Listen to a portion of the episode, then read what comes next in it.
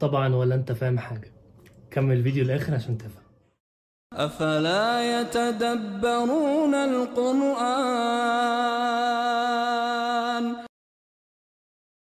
السلام عليكم ورحمة الله وبركاته. أهلا بكم في تدبر الجزء الثامن من القرآن الكريم.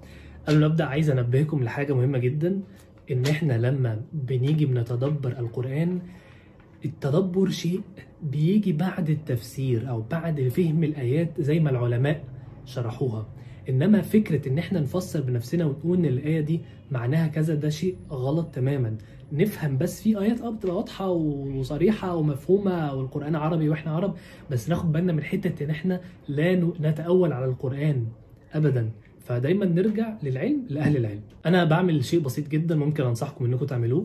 لما باجي بقرأ الورد بتاعي بقرأه بالراحة ولما باجي عند آية تستوقفني بقرأها بالراحة وتمام وكل حاجة ولكن مش بشوف تفسيرها في الحال لأني لو شفت تفسيرها في الحال هاخد في الجزء مدة طويلة قوي وده شيء كويس لو عايزين تعملوه ده شيء كويس بس أنا بعمل إيه؟ بقوم جايب الموبايل كده وأكتب في النوت بتاعتي رقم الآية اللي استوقفتني بحيث إن أنا أقعد أقرأ أقرأ لحد ما أخلص الورد بتاعي اللي برضه بقراه بالراحة وبالتدبر وفي الآخر خالص يبقى عندي مجموعة آيات الآيات دي بقى بفتحها بشوف بقى تفسير من التفاسير أبحث فيها تفسير الشيخ شعراوي أو بشوف على يوتيوب بقعد بقى بفهمها أنا خلاص بقى. وفي نوع تاني من التدبر أنت ممكن تتدبر أو بس تتعلق بالقرآن إنك لما تلاقي آية بتتكلم على النعيم وعلى الجنة إنك تقول يا رب ارزقني الجنة والنعيم. لما تلاقي آيات عذاب وعن النار وعن الكافرين تقول يا رب سلم وبعدنا عنهم. بالطريقة دي هتلاقي نفسك بتتعود إن قلبك بيخشع كل شوية مع القرآن قلبك بيتعلق, بالقرآن وهتلاقي نفسك بت- بتتدبر القرآن بدون فهم عميق. الورد بتاع النهاردة هو تدبر الجزء الثامن من القرآن. الجزء الثامن من القرآن نصه في سورة الأنعام والنص الثاني من سورة الأعراف. كالعادة قبل ما أخش في الآيات اللي عايز أتكلم عليها النهاردة ه- هست- هقف معاكم كده مع بعض الآيات. الآية رقم 136 في سورة الأنعام بتقول الله عز وجل بيقول إيه؟ وجعلوا لله مما ذرأ من الحرث والأنعام نصيبا فقالوا هذا لله بزعمهم وهذا لشركائنا.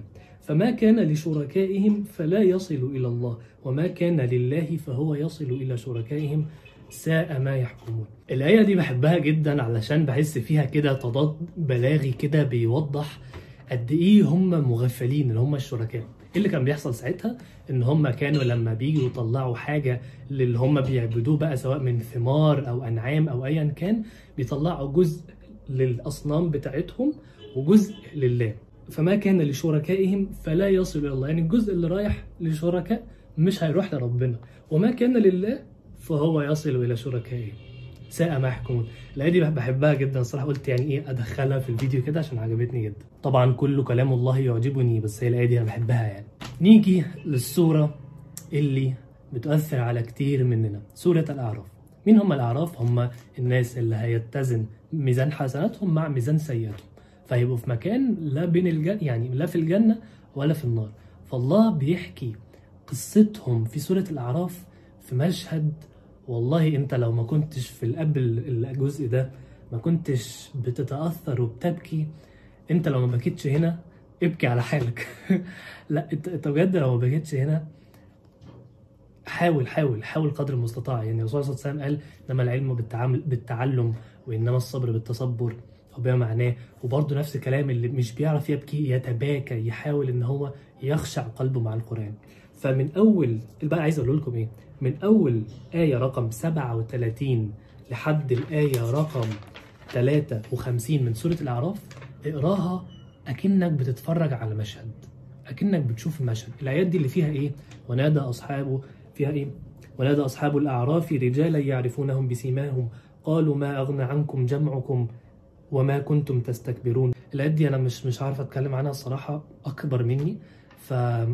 فكل اللي عايز اقوله لكم ان أنتوا تقروا الآيات دي بتعمق وبفهم أكتر من كده بكتير لأن إحنا فعلا محتاجين للمواعظ دي عشان نعيش بيها في حياتنا. نخش في الآية بتاعت النهارده والرسمة اللي كانت في الأول اللي انت هتموت وتفهمها دي. في سورة بقى الأنعام اللي هي قبل سورة الأعراف دي الآية اللي أنا عايز أتكلم عنها. ربنا عز وجل بيأمر الرسول صلى الله عليه وسلم بيقول له إيه؟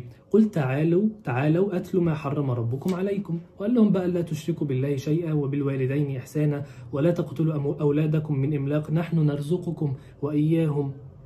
ولا تقربوا الفواحش ما ظهر منها وما بطن ولا تقتلوا النفس التي حرم الله إلا بالحق. ذلكم وصاكم به لعلكم تعقلون. ولا تقربوا مال اليتيم إلا بالتي هي أحسن حتى يبلغ اشده وكلها فيها جزء من العبادات أو جزء من التوحيد والباقي معاملات.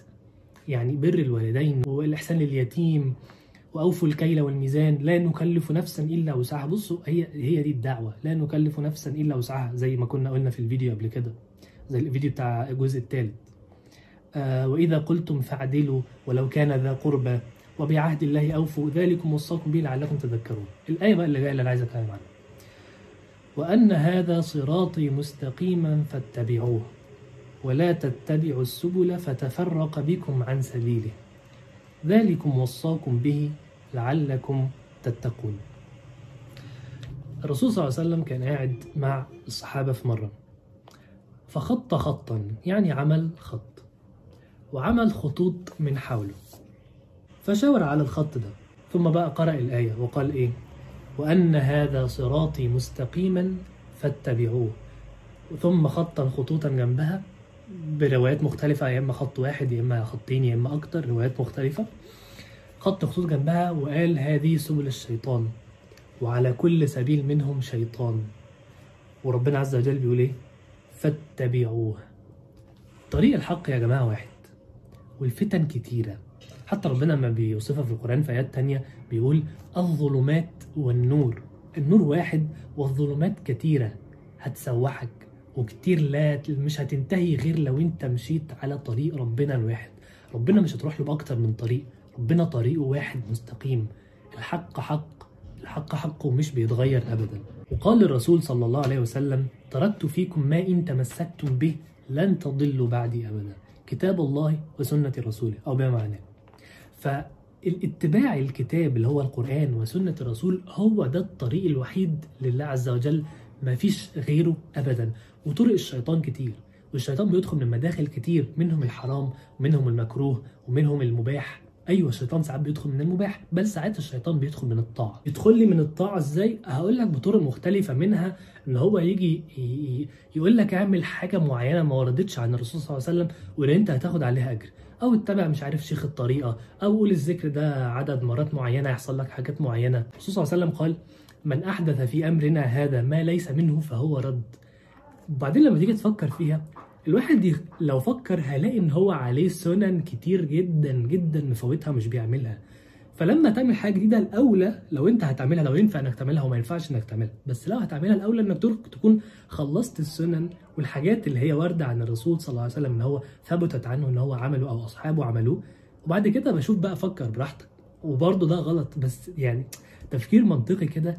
شوف شوف الكتاب الله عز وجل بيقول إيه وشوف السنن بتقول إيه. سبيل الله واحد لا يتغير وده اللي عمله الرسول صلى الله عليه وسلم أو رسمه بيها معناه بس كده فيديو النهارده بسيط حبتين ثلاثة أربعة.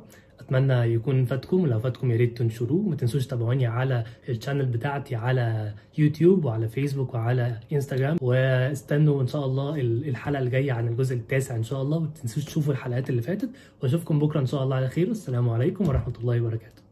أن هذا صراطي مستقيما فاتبعوه ولا تتبعوا السبل فتفرق بكم عن سبيله ذلكم وصاكم به لعلكم تتقون